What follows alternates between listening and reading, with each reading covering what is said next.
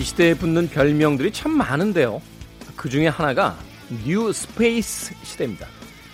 민간 기업들의 우주 개발 속도가 붙었죠. 새로운 시장이 열리게 된 건데요.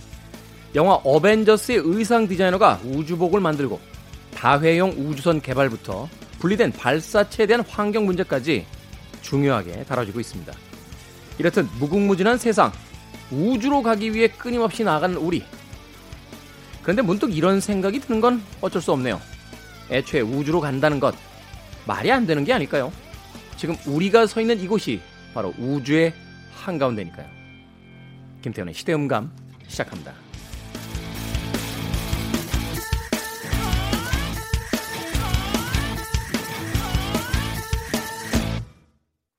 그래도 주말은 온다. 시대를 읽는 음악 감상의 시대음감 김태훈입니다. 왜들 그렇게 우주로 나가고 싶어 할까요? 어, 이게 뭐 10대 때 집을 나가고 싶어 하는 청소년의 심정과 비슷한 건가요? 가출하고 싶은 거죠. 어, 독립하고 싶고, 왠지 여기서 머물러서는 안될 것 같은 기분이 들고, 아마도 자유를 느끼기 위한 어떤 행동 중에 하나가 지금 있는 곳으로부터 도망치는 게 아닐까, 나아가는 게 아닐까, 개척하려고 하는 게 아닐까 하는 생각을 해보게 됩니다. 그런데 이 우주 개발에 대해서 낙관적으로만 이야기했던 건 아닌 것 같아요. 물론 코스모스의 저자인 칼 세이건 같은 인물은 어, 이 우주 공간에 생명체가 우리밖에 없다라면 얼마나 거대한 공간의 낭비인가. 하, 뭐 이런 철학적인 이야기를 했습니다. 이렇게 멋진 이야기는 제가 먼저 해야 되는데 예, 칼 세이건 아저씨가 다 했어요. 그런가 하면 어, 스티븐 호킹 같은 인물은 왜 자꾸 우주에 나가서 외계인을 만나려고 하는가? 왜 우주에다 자꾸 지구에 신호를 보내는가? 분명히 그 신호를 받고 우리의 어떤 어, 흔적이나 사인을 받고 우리를 찾아오게 될 우주인은 우리보다 더 문명이 발달했을 테니 분명히 지구를 지배하거나 파괴하려고 하지 않겠는가. 이런 어, 비관적인 이야기를 하기도 했습니다. 그럼에도 불구하고 우리는 만나고 싶은 거죠. 부모님들은 아이에게 집 밖에 나가면 다 위험하다, 이불 밖은 위험해라고 이야기한다 할지라도 새로운 자신만의 세계를 갖고 싶은 아이들은 끊임없이 집의 문을 열고 바깥으로 나갑니다. 우주를 향한 우리의 도전은 바로 인간의 어떤 가장 위대함, 위험을 알면서도 새로운 것에 뛰어들려고 하는 그 10대 때부터의 놀라운 가출 정신을 상징하는 게 아닐까 하는 생각이 듭니다. 예. 앨런 머스크한테 미안하네요. 예, 민간 우주 항공 실험했다고 하는데 거기다 가출 정신이라고. 전기차만 잘 만드는 줄 알았는데 우주선도 이제 새로운 시대를 어, 맞고 있습니다. 근데 화제가 됐던 것이 그 의상 디자이너가 예전처럼 그냥 배가 볼록 나온 뚱뚱한 볼품없는 그 우주복이 아니라 실내용 우주복을 만든 인물이 바로 어벤져스 영화의 어, 쫄쫄이 의상을 디자인했던 그 디자이너다라는 이야기를 해서 많은 화제가 되기도 했고요.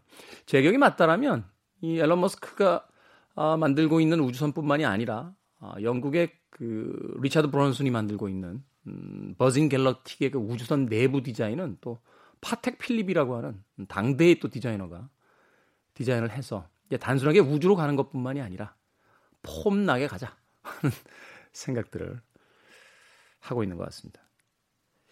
얘기해놓고 나니까 좀 이상하네요. 어, 제일 좋은 옷으로 갈아입고 머리를 아주 정성스럽게 드라이한 다음에 엄마가 너 어디 가니? 가출이요. 하고 나가는 것 같은.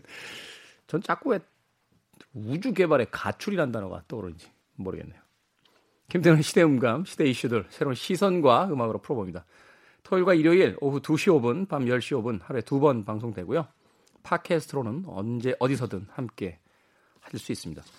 우주 이야기 나오니까 아, 데이빗 보위 음악 틀겠구나 하고 생각하시는 분들 많을 텐데 안 틉니다. 네, 스페이스호그의 In the Meantime.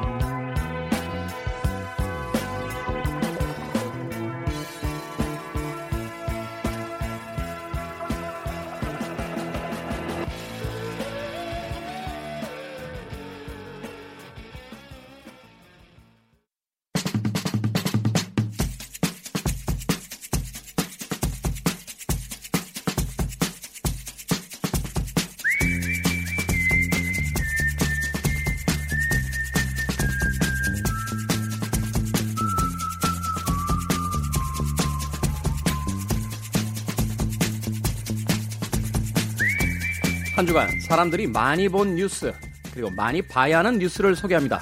Most and Must KBS 저널리즘 토크쇼 J의 김양순 팀장 나오셨습니다. 안녕하세요. 네, 안녕하세요. 자, 참고로 지금 저희가 방송 녹음을 하고 있는 시점은 6월 11일 목요일 현재까지 나온 기사들과 상황을 바탕으로 진행되는 점 음, 양해해 주시길 부탁드리겠습니다. 자, 한 주간 많이 본 뉴스 어떤 뉴스들입니까? 네, 이번 주 많이 보셨던 뉴스 키워드를 한번 쭉쭉 말씀드릴게요. 머릿속에서 떠올려 보시면은 아, 이런 게 있었지라고 하실 텐데 어, 윤미향, 네. 김여정, 네. 코로나, 네. 마스크, 네. 이재용. 네. 다 아시는군요. 다 알겠습니다. 네. 안녕히 가십시오. 아, 네. 네, 그만 가겠습니다. 워낙 요새 매체가 많아지고 또 개인 매체라고도 할 수 있는 SNS를 통해서 뉴스가 그 계속해서 또 공유되고 하다 보니까 많이 본 뉴스들은 대충 어떤 내용인지 알 수 있을 것 같아요. 네, 이게 대충은 어떤 내용인지 아실 텐데 뉴스가 맥락이 되게 중요하거든요. 사실 똑같은 사안이라도 내가 즐겨보는 뭐 신문이라든지 아니면 방송에 따라서 보도되는 내용이 상당히 편차가 좀 있습니다. 네. 그래서 전체적으로 좀 큰 그림을 보시고 저는 항상 이게 두 가지 신문이나 아니면은 두 개 이상의 방송을 교차로 보시라고 말씀을 드리는데 전체적인 그림으로 설명을 좀 드릴게요. 어떤 뉴스부터 궁금하신가요? 일단은 뭐 윤미향 키워드에 관한 음, 뉴스부터 좀 들어봐야겠죠? 네, 윤미향 의원 키워드 여전히 지금 한 달째 많이 본 뉴스입니다. 어, 마포 위안부의 쉼터 소장이 돌아가셨죠. 그 다음에 이제 윤미향 의원 관련 기사들이 계속 지속적으로 나오고 있는 모양새인데요. 이제 정의연이나 이제 위안부 할머니들 이제 피해자에 대한 공격은 좀 많이 수그러들었어요.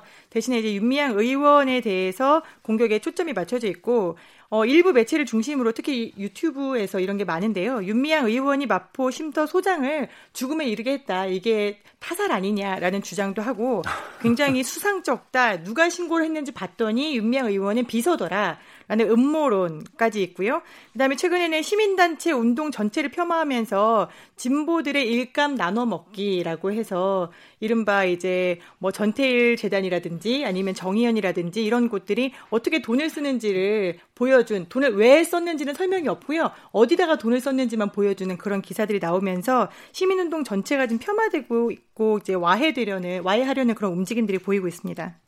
저는 어느 편도 아닙니다만 시민단체에 대한 그 회계 감사가 이번 기회에 시작이 된다면 털건 털고 가야죠. 털건 털어야죠. 예, 지성호 의원 이번에 탈북자 출신으로 예, 비례 의원으로 들어가신 분 있잖아요. 그분도 탈북자 단체를 오랫동안 운영하셨거든요. 네. 예, 그 회계 장부도 보고 똑같이 다 봐서 앞으로 투명하게 운영을 하면 되는 겁니다. 그렇죠. 그래서 뭐 시민단체에 대한 새로운 관련 법안도 만들겠다. 기부금에 대한 어떤 그 말하자면 여러 가지 어떤 그 안전장치도 만들겠다라고 하니까 그걸 통해 또 사회가 발전하는 거고. 근데 이걸 우리 사회가 언제부터 모든 뉴스를 다 정치화시키기 시작했다는 게 이게 좀 문제가 아닌가 하는 또 생각이 듭니다. 네, 특히 이거 보면은 이제 윤미향 의원의 비서가 어, 마포쉼터 소장이 어, 연락이 되지 않는다라고 119에 제일 먼저 신고를 했다라고 하거든요. 여기에 대해서 이제 조수진 통합당 의원이 윤 의원의 비서관이 신고하는 과정에서 복수 즉 제가가 아니라 저희가를 쓴, 쓴 걸로 봐서는 이게 윤희원 측 인사나 정의원 관계자가 동행했을 가능성이 있고 수사 진행 과정에 증거인멸이나 사전 모의 등을 위해서 고인과 연락을 취하다가 찾아간 게 아닌가 의심스럽다라는 말을 했어요. 단어 하나 가지고 다 그렇게 해석해낼 수 있으면은 이렇게 말 하나에다가 꼬투리를 네. 잡아가지고 굉장한 음모가 있는 것처럼 펼쳐내는 것 그리고 죽음에 연관돼 있는 것처럼 펼쳐내는 것 이런 것은 좀 안 하시면 좋겠습니다.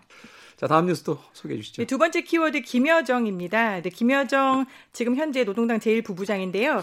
예, 대북 전단 살포 관련해서도 얘기 많이 들어보셨을 거예요. 이게 두 개가 네. 엮여 있습니다. 예, 김여정 부부장이 계속 북한은 이제 대북 전단 우리가 삐라라고 하죠. 이 삐라가 오는 거에 대해서 좀 극심한 거부 반응을 보내왔었거든요. 근데 이번에 초강수를 뒀습니다. 예, 전단지 이거 계속 내버려 두면은 우리 연락선 차단하겠어. 그게 4일, 지난 4일에 얘기를 했단 말이죠. 네. 그리고 나서 실제로 9일 12시부터, 낮 12시부터 남북 간의 통신 연락선, 그리고 군 통신 연락선, 그리고 청와대하고 노동당 간의 직통 연락선, 이거를 모두 차단하고 폐기를 했습니다.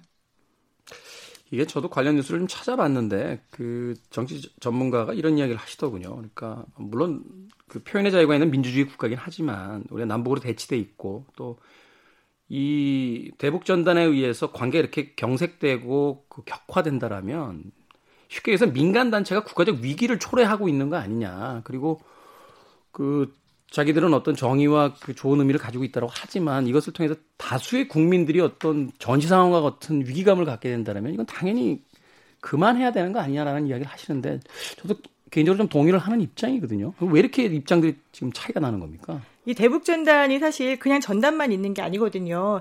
풍선에다가 이제 어막 좀 과격한 글귀들을 써가지고 전단, 뭐 성경책, 그리고 지폐 또는 USB 이런 것도 보냅니다. 뭐 드론으로 띄워보내겠다는 네, 드론으로 띄워보겠다는 얘기도 하고요. 또 페트병에다가 쌀도 담고 또 여기에 또 USB 뭐 이런 걸 담아서 보내는데 그 USB 안에 들어있는 영상이 이제 한류가 또 붐이잖아요. 그러니까 한국 드라마라든가 아니면 아이돌이라든가 아니면은 이제 북한의 이제 김정일이라든가 김정은이라든가 이런 어떻게 보면은 백두혈통을 비난하는 그런 내용들이 담겨 있으니까 북한에서는 계속 불편한 기색이었는데요. 문제는 대북 전단에 대해서 이거를 우리가 해라 하지 말아라라는 얘기를 먼저 했어야 된다는 거예요. 이게 왜 문제가 되는지 그리고 그동안 우리가 4.19 판문점 합의 이후에 이 얘기를 왜 못 해왔었는지 이 이야기를 해석을 먼저 하고 그 다음에 처벌 얘기를 했어야 되는데 지금은 어떻게 보면 모양새가 좀 약간 바뀐 거죠. 통일부가 대북 전단 관련해 가지고 해당 탈북자 단체들 우리가 경찰에 수사 의뢰하겠다라고 의뢰했고요. 그 다음에 여기에 대해서 우리가 조사를 하겠다라고 나섰단 말이죠. 그리고 비영리 법인으로 되어 있는데 이것도 인가를 취소하겠다라고 했어요. 이게 처벌을 먼저 먼저 하고 뒤에다가 사정이 바뀌었다라고 사정 변경을 내놓는 게 국민들이 봐서는 이거 좀 뭔가 이상하지 않아 우리가 대북 전단이 좋다는 건 아니지만 먼저 해석을 해주고 여기에 대한 공감대가 있은 다음에 규정을 만들어서 처벌을 하는 게 맞지 않느냐 이런 논리인 것 같습니다. 그 말이 예, 수긍이 가네요. 어, 일단은 그 국민들을 전체적으로 설득을 한 뒤에 거기에 따른 후속 조치가 있었어야지 동의를 할 수 있는 부분들인데 예, 무조건 법 중심으로만 움직이는 거, 행정력 중심으로만 움직이는 것도 그렇게 옳은 건 아니다라는 또 생각도 해보게 됩니다. 저, 또 다음 뉴스 소개해 주시죠. 네, 다음은 이제 여전히 이제 6개월째 우리의 삶과 함께 있는 코로나 그리고 마스크입니다. 이제 마스크가 어, 평생 같이 가야 되는 뭐가 아닌가 하는 생각이 들 정도로 지난번에는요 그 어디 먼 길 갈 일이 있어 택시를 불렀는데 내려갔다가 다시 올라왔어요. 어, 마스크를 놓고 와가지고 어... 후다다닥 하고. 네. 그렇죠. 대중교통 타실 때는 꼭 마스크를 착용을 하셔야 되니까요. 이게 날이 더워지다 보니까 정부에서 이제 비말을 차단하는 좀 얇은 마스크를 시중에 풀었잖아요. 근데 이게 아직까지는 좀 물량이 딸려서 여기에 대해서 이게 어느 마트에서 이걸 팔고 있다더라, 어떻다더라라는 그런 뉴스들, 생활 속 뉴스들을 많이 보셨고요. 근데 지금 이 날이 더운데 우리는 일상용 마스크 이렇게 찾고 있잖아요. 그 마스크도 이제 구해서 쓰시고 하시는데 의료진은 지금 이런 일상용 마스크 쓸 수 없습니다. 방호복 입고 있고 여전히 계속 무거운 보호 장구 차고 있고 그다음에 호흡할 수 없는 그런 상황이거든요. 이 부분에서 최근에 언론 기사가 많이 줄었어요. 의료진이 현장에서 어떤 일을 하고 있는지 음, 얼마나 지금 힘든지. 네, 힘든지 그리고 이게 6개월째 지속이 되면서 병상이 계속 풀 가동되고 있고 의료진도 쉬지 못하고 지금 대신 이렇게 백업을 해줄 수 있는 인력들이 별로 없잖아요. 네. 이제 의료 노동자들에 대한 생각을 지금 다시금 좀 해봐야 될 시점이 아닌가 싶습니다. 인터뷰들 보니까 지금 날씨 더워지는데 방어복들 입고 너무 힘들다고 어, 정말 얼굴이 빨개져가지고 그 인터뷰 하시는데 이게 뭐 저희들이 대신 해드릴 수 있는 업무도 아니고 참 우리가 좀 생각을 좀 해보면서 이 더운 여름을 좀 지나가야 되는 게 아닌가 하는 또 생각이 듭니다. 다음 뉴스도 어, 알려주십시오. 네, 마지막으로 키워드는 우리에게 너무나 친숙하고 유명한 분입니다. 이재용이죠. 삼성전자 부회장. 네, 네. 한 주간 가장 이슈가 됐을 뉴스인데 제가 이번에 이렇게 스크롤 그 뉴스를 스크랩을 해보니까 어, 뉴스 자체가 별로 없더라고요. 이재용 부회장에 대해서. 이게 이재용 부회장이 아니라 다른 분이었으면 엄청나게 뉴스 키워드가 많았을 텐데 광고주잖아요. 네, 그렇죠. 네, 광고주이시기도 하고요. 네. 그다음에 뭐 어떻게 보면 영향력이 지금 검찰 위에 삼성이다라고 얘기를 하고 있으니까요. 그래서 삼성전자 이재용 부회장 지난주에 영장 청구됐었고요. 그다음에 법원에서 영장이 기각이 됐고요. 예, 본인에 대한 수사에 대해서 검찰에 수사심의위원회라는 걸 신청을 했죠. 즉 기소 여부와 앞으로 수사를 지속할지 여부를 시민의 어떤 판단으로 해달라라는 그런 기구입니다.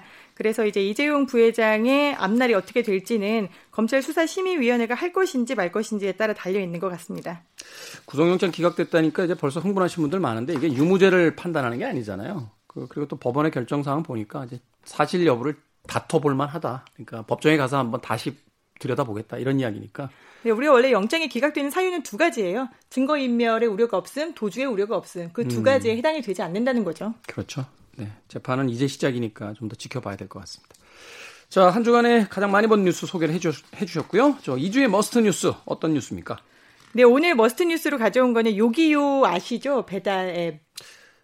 가끔 쓰죠, 저도. 아, 가끔 쓰시는군요. 네. 네. 네. 이제 주말이면은 이 배달 앱들이 굉장히 손이 많이 갑니다. 네, 손이 많이 가는 우리나라의 두 번째 점유율을 갖고 있는 배달 앱이 요기요인데요. 오늘 must 뉴스는 이 요기요가 갑질을 합니다. 앱이 갑질을 한다는 게 좀 그렇죠.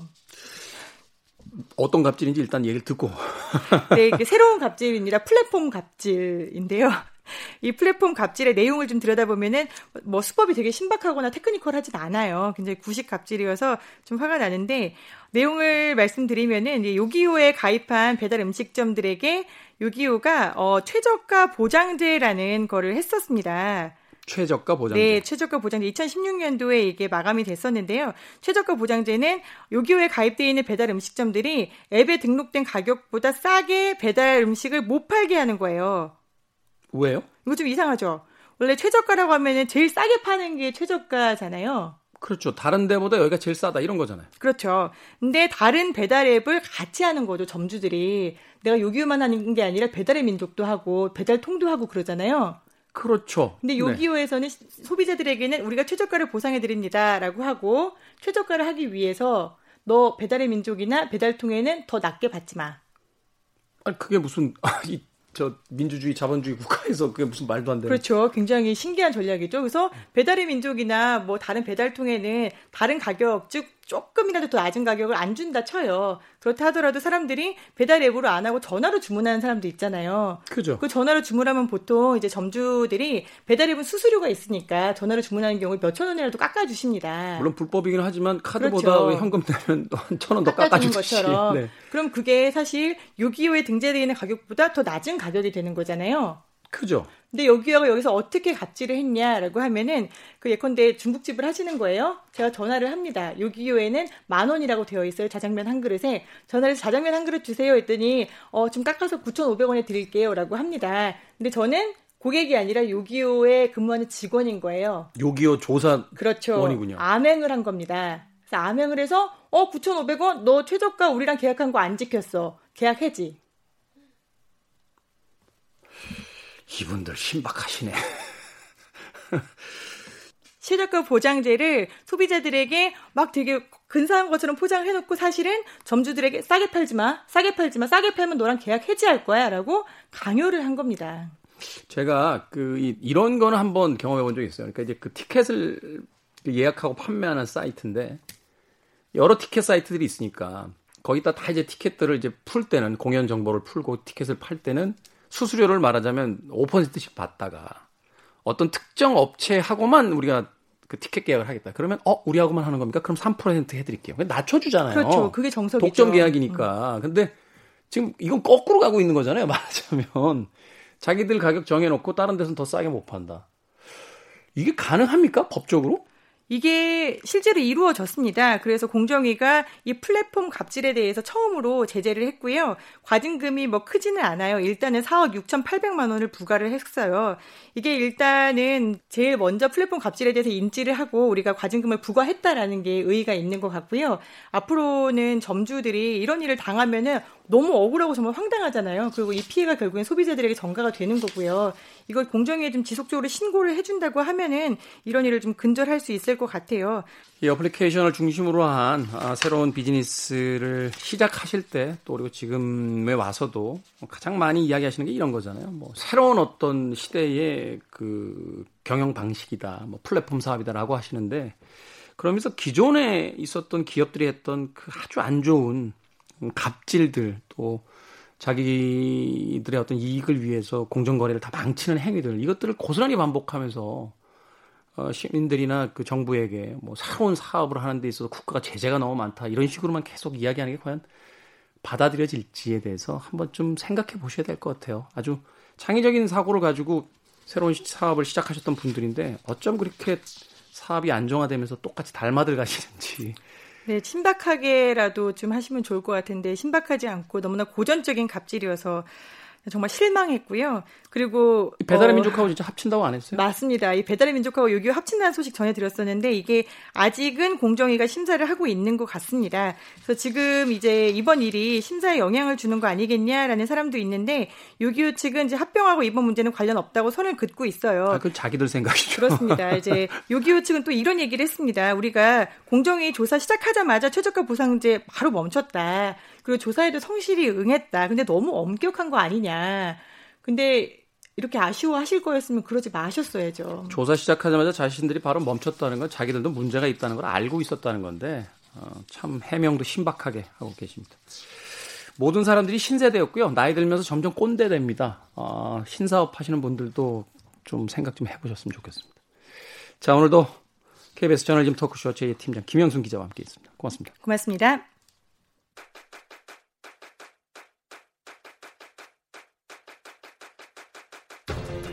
그래도 주말은 온다. 김태원의 시대 음감.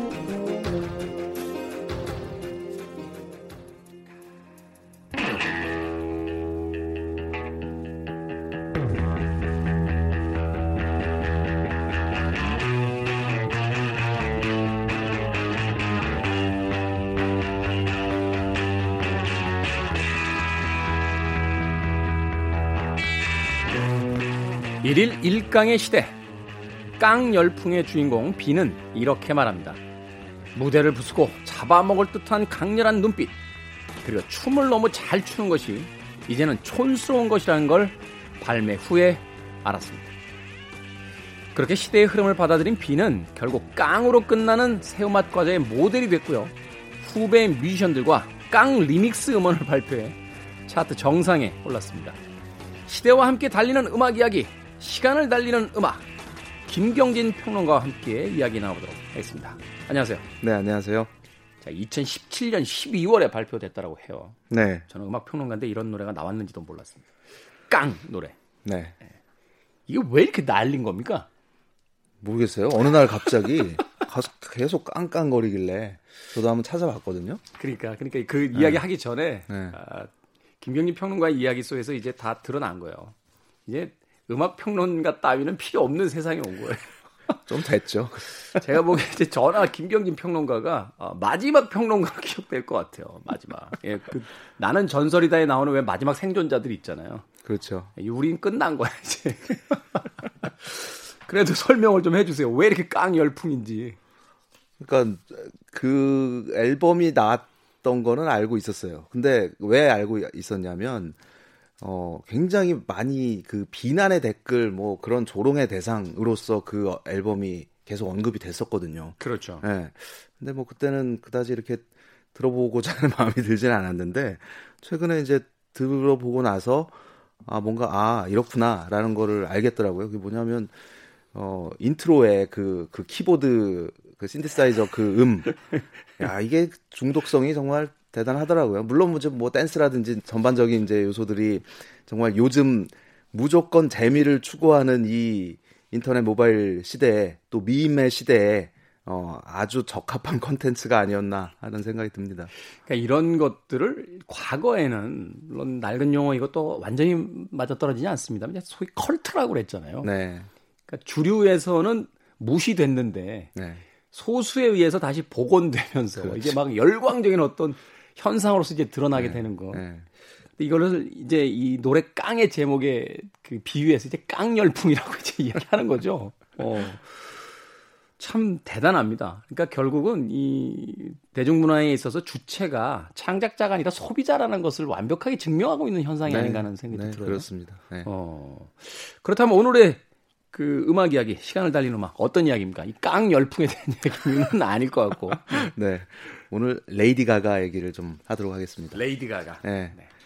지금 한 2주 정도 된 것 같아요. 그러니까 최근에 새 앨범이 발표가 됐어요. 네. 여섯 번째 정규 앨범인데 어, 사실 지난번에 발표됐던 앨범 2016년에 나왔던 Joanne이라는 앨범이 좀 그 평이 많이 엇갈렸었거든요. 팬들 사이에서도 이건 레이디 가가 아니잖아부터 왜냐하면 좀 컨트리의 요소부터 좀 힘을 많이 빼고 뭐 소위 이제 stripped down이라고 하잖아요. 네. 그러니까 많이 빼고 좀 담백한 이런 음악을 들려줬기 때문에 어, 얘기가 좀 이런저런 얘기가 많았었는데 사실 브래들리 쿠퍼하고 그 A Star Is Born 찍으면서 네, 네. 그 안에서도 우리가 알고 있던 레이디 가가는 완전히 다른 모습을 또 그렇죠. 보여줬었는데 네, 영화를 통해서 완전히 또 다른 모습을 보여줬었는데 이번에 이제 나온 앨범을 들어보니까 다시 복귀했더라고요. 음. 그래서 아주 그 흥겨운 또 에너지 가득한 EDM, 일렉트로닉과 또 댄스팝, 일렉트로팝 이런 요소들을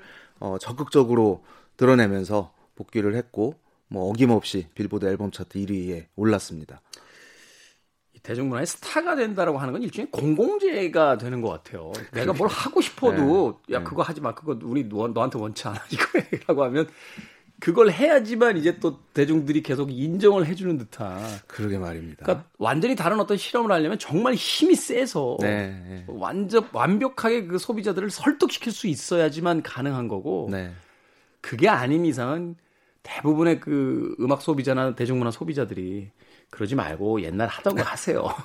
이렇게 이야기를 하는 게 아닌가 하는 네. 생각도 듭니다. 그러니까 늘 좀 예측 가능하고 친숙한 것에 대한 어떤 열망이랄까요? 이런 그 성향들을 가지고 있는 것 같아요. 근데 그런 측면에서 이야기를 하더라도 레이디 가가 같은 경우는 뭐 자신의 세계, 그게 음악에 걸쳐 있는 것 뿐만 아니라 패션이라든지 문화 다방면에 걸쳐 있는 그런 요소들을 아주 적절하게 녹여, 녹여내면서 자기의 예술 세계를 확고하게 펼쳐 보이는 뮤지션이 아닌가 싶습니다.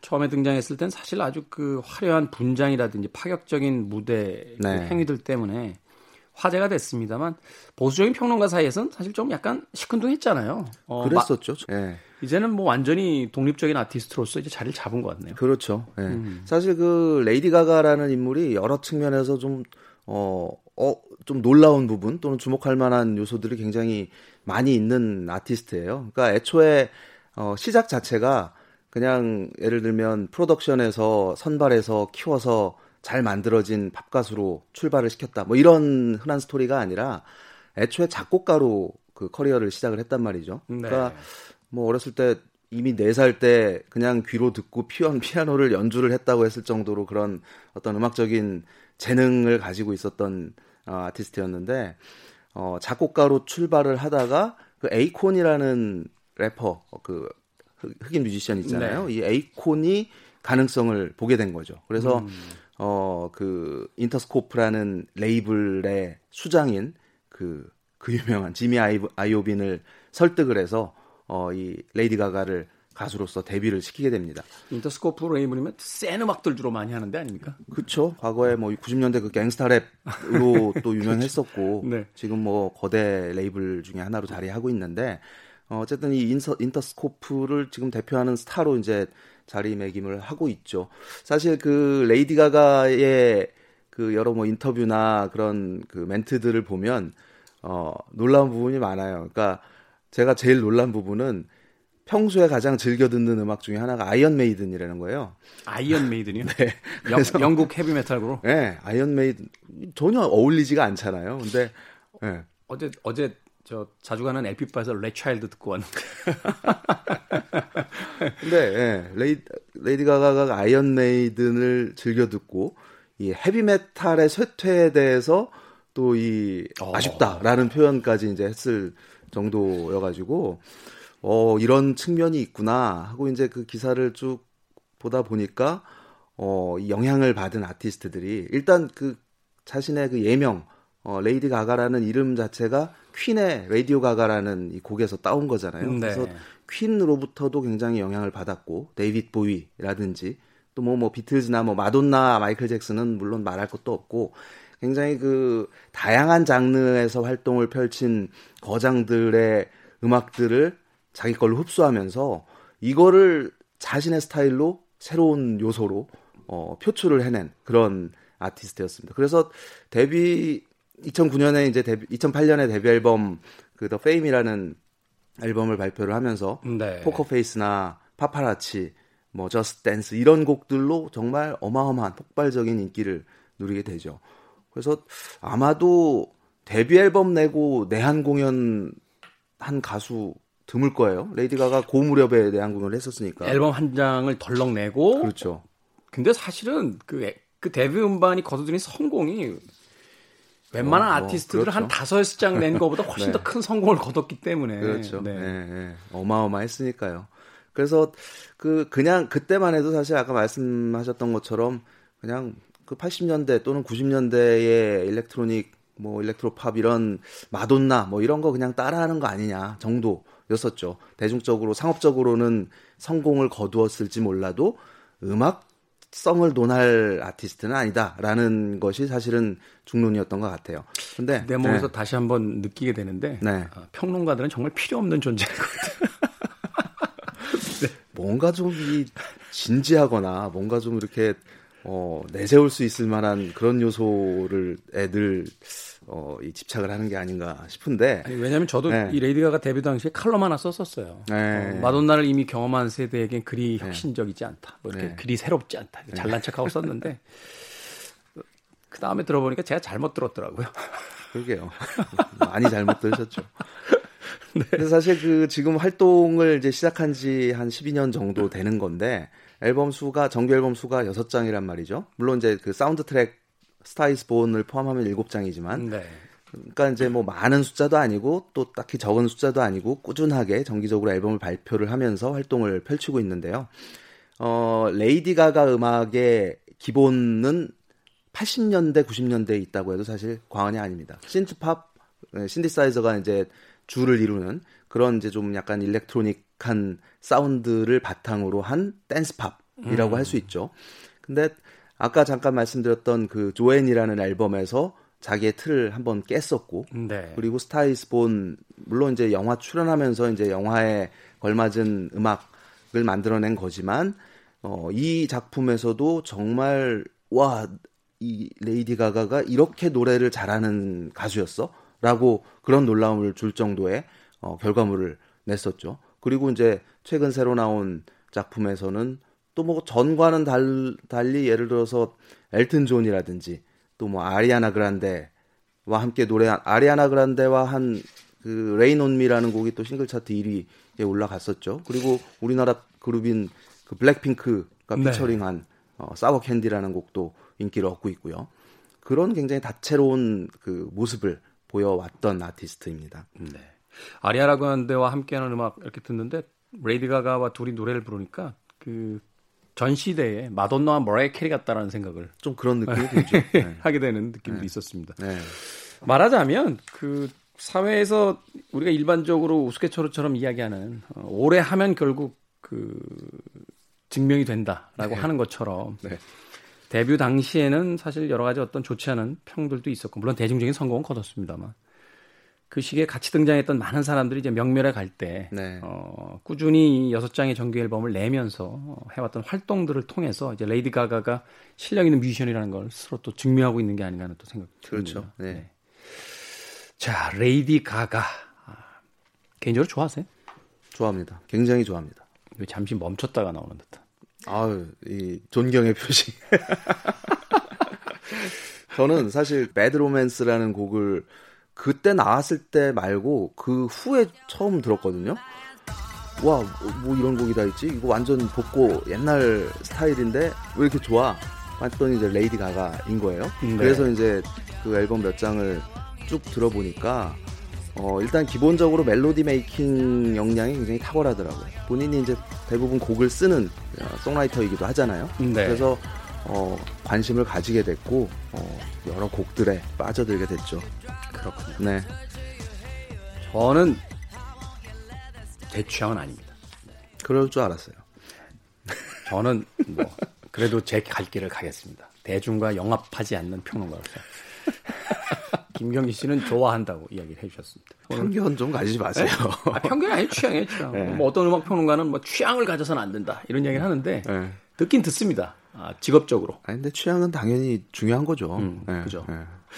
자, 레이디 가가에 대한 이야기 나누고 있는데요. 이 시대를 대표하고 있는 뮤지션. 어떤 점에서 이 레이디 가가가 그 오랫동안 대중들의 네. 사랑을 받아왔더라고. 사실? 그 지금 이제 2010년대라는 이 시기가 단순히 예를 들어서 어 뭐 여러 번 이 코너에서도 말씀을 드렸지만 남녀노소 누구나 알고 있는 누구나 그러니까 국민 가요 뭐 이런 히트곡이 지금은 없는 시대잖아요. 그렇죠. 네. 어... 거의 누구나 알고 있는 노래는 없어요. 그리고 누구나 좋아하는 영웅과 같은 뮤지션도 지금은 더 이상 나오지 않는 그런 시대가 됐습니다. 싸이의 강남 스타일이 거의 마지막 그런 음악이었던 것 같아요. 그 네. 이후에는 네. 그죠 최근 뭐 트로트 열풍이라고 그러는데 아예 네. 관심 없는 분들은 그렇죠. 전혀 모르고 네. 그렇죠. 네. 네. 근데 어 그게 이제 시대가 변화했다는 거를 잘 말해주는 그 단편이라고 생각을 하는데 요즘에는 그냥 단순히 음악 듣고 소리를 듣고 즐긴다 감상한다의 수준에서 벗어나서 보다 복합적인 요소들이 뭉뚱그려져서 하나로 받아들여지는 이런 시대가 아닌가 싶어요. 그러니까 어, 중요한 요소가 어떤 시각적인 그리고 퍼포먼스 뭐 이런 측면도 같은 레벨로서 어, 어떤 문화를 소비하는 그 중요한 어떤 키워드가 아닌가 싶은데 네. 레이디 가가 같은 경우는 그 모든 거를 다 잘 조화를 시켜서 어, 하나로 표현을 해낸 뮤지션이거든요. 예를 들자면 뭐 많은 사실은 많은 사람들이 레이디 가가 하면 떠올리는 이미지가 그 이상한 기괴한 옷차림, 의상. 무슨 시상식장에 저 고기로 두르고 나왔잖아요. 자기 그렇죠. 예. 네, 그 2010년이었어요. 그게 그 MTV Video Music Award 시상식에서 올해 비디오 수상을 하면서 그, 그 옷을 입고 나왔는데 네. 실제 고기로 만든 뭐 거의 한 뭐 25kg 정도 된 그러니까 네, 됐다고 하는데 소고기로 옷을 만들어서 네. 입고 나오셔서 그래서 사실 그때 욕도 굉장히 많이 먹었죠. 네. 근데 사실은 그 의도가 있었어요. 그러니까 그 빌 클린턴 행정부 시절에 그 만들어졌던 군대 관련 법안이 하나 있었대요. 그, 네.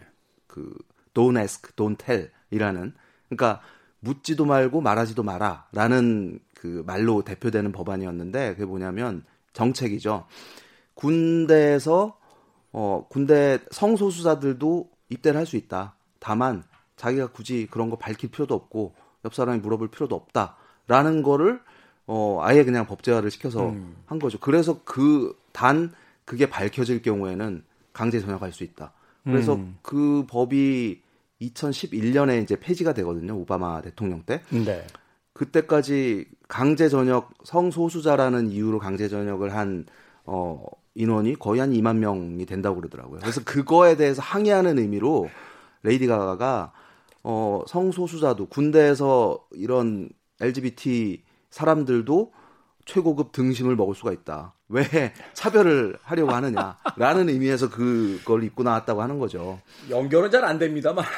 그러니까 본인의 이제 어떤 표현 방식이었던 건데 네. 사실 레이디 가가의 모든 앨범들 대부분의 곡들에 관통하고 있는 주제 테마가 하나 있어요. 사랑입니다. 사랑. 그리고 사랑. 어, 어떤 차별에 대한 반감이에요. 그리고 본인이 이제 밝혔다시피 그 자신도 양성애자라고 이제 밝힌 바가 있고 늘 그 LGBT 성소수자를 위한 어, 발언이라든지 또 행동이라든지 또 노래 가사를 통해서 이제 그런 이야기를 한다든지 이런 액션들을 굉장히 많이 했거든요. 2010년이라고 이야기하시니까 이제 10년 전인데 근데 네. 그것이 상식적이었던 시대도 있었고 네. 조금만 시간을 두고 떨어져서 쳐다보면 이게 도저히 말도 안 되는 시대였구나라는 걸 생각하게 되는데 그 당시에 이미 용기 있게 어, 그런 차별에 대해서 이야기를 네. 하고 있었던 목소리를 내고 있었던 아티스트가 바로 레이디 가가다. 그렇습니다. 그리고 이제 더불어서 늘 어, 이 레이디 가가의 뮤직비디오는 굉장한 어떤 임팩트를 가지고 있고 어떤 어, 메시지를 담고 있는 영상들이 꽤 많아요. 그래서 그 Bad Romance의 뮤직비디오는 그 MTV 비디오 뮤직 어워드에서 기록을 세웠죠. 뭐 10개 부문 노미네이트 돼서 7개 부문을 수상했던 이, 연, 이 비디오를 연출한 사람이 좀 전에 말씀하신 그 나는 전설이다라는 영화 연출한 그 프란시스 로렌스 감독이었거든요. 콘스탄틴의 감독. 예, 네, 그렇죠. 예. 네. 그래서 그런 이제 좀 그 감독들과의 작업 또는 유명한 그 영국의 디자이너, 패션 디자이너인 그 알렉산더 맥퀸이 제작한 의상을 입고 나온다든지. 그래서 해고 해골이 그렇게. 네. 그리고 뭐 2013년 앨범 Artpop의 앨범 커버를 어, 담당한 사람이 그 유명한 제프 쿤스예요. 제프 쿤스요. 예. 네. 그래서 그 Artpop에 등장하는 레이디 가가 풍선을 안고 있는 레이디 가가의 모습이 제프 쿤스가 제작한 이제 조각이었던 거고 여하튼 이제 그런 식의 좀 어, 다방면에 걸친 문화 예술계의 인물들과 어, 협업을 하는 경우가 많고 이런 거를 음악과 영상을 통해서 표출을 해내고 그러면서 또 한편으로는 토니 베넷과 함께 재즈 앨범을 만들 어, 기도 하고 또 Star Is Born 같은 영화에 출연해서 또 다른 모습을 보이기도 하고 어, 이런 요소들이 어떤 그 지속적인 그 성공 그리고 대중적 인기의 어떤 요소가 아닌가 하는 생각을 합니다. 자유롭다는 생각을 하게 되고요. 또 그 경계를 지우려고 하는 네. 평론가라든지 또는 그 음악 소비자들의 편견에 대해서 어, 세상에 경계 따위는 없다라고 스스로 어떤 행동과 음악을 통해서 외치고 있는 듯한 그렇죠. 그런 인물이 아닌가 하는 생각이 네. 듭니다. 레이디 가가. 자, 오늘 시간을 달리는 음악 김병진 평론가가 비의 1일 1깡에서 출발해서 네, 레이디 가가까지 음악 이야기 들려주셨습니다. 끝곡 소개해 주십시오. 네, 뭐 Star Is Born 중에서 골랐습니다. 이 스타 탄생이라는 영화 아마 많은 분, 아 우리나라에서는 아마 흥행 성공을 못했을 거예요. 못했죠. 네, 네. 근데 어 레이디 가가의 어떤 새로운 모습, 이 레이디 가가가 어렸을 때 연기 공부를 했었어요 학교에서. 그래서 어떤 그리고 뭐 미국의 어떤 TV 드라마에 출연도 했었고, 그래서 연기력도 굉장히 호평을 받았었고, 어 본인이 이제 작곡에 참여한 이 사운드 트랙에도 사운드 트랙 역시 굉장히 좋은 평가를 받았었죠. 그 중에서 이제 Shallow 어, 여기에 이제 마크 론슨이 또 함께 곡을 쓰고 프로듀서로 참여했던 음. 그런 곡이죠. 마크 론슨, Uptown 네. Funk. 네, 예, 예. 네. 어, 영화에서 이제 브래들리 쿠퍼와 함께 노래한 곡 준비했습니다. 이 스타 탄생 영화 보신 분들이 두 가지 이야기를 하셨어요. 어, 레이디가가 그렇게 연기를 잘하는지 몰랐고 브래들리 쿠퍼가 그렇게 노래를 잘하는지 몰랐다고 네. 이야기를 했었습니다. 네. 자, 이 곡 들으면서 김경진 평론가와 작별 인사 나누겠습니다. 고맙습니다. 네, 고맙습니다. 저도 어, 음악 들려드리며 어, 인사드리겠습니다. 지금까지 시대음감 김태훈이었습니다. 고맙습니다.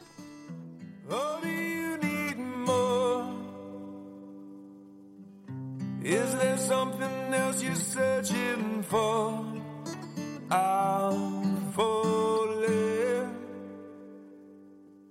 In all the good times, I find myself longing for change.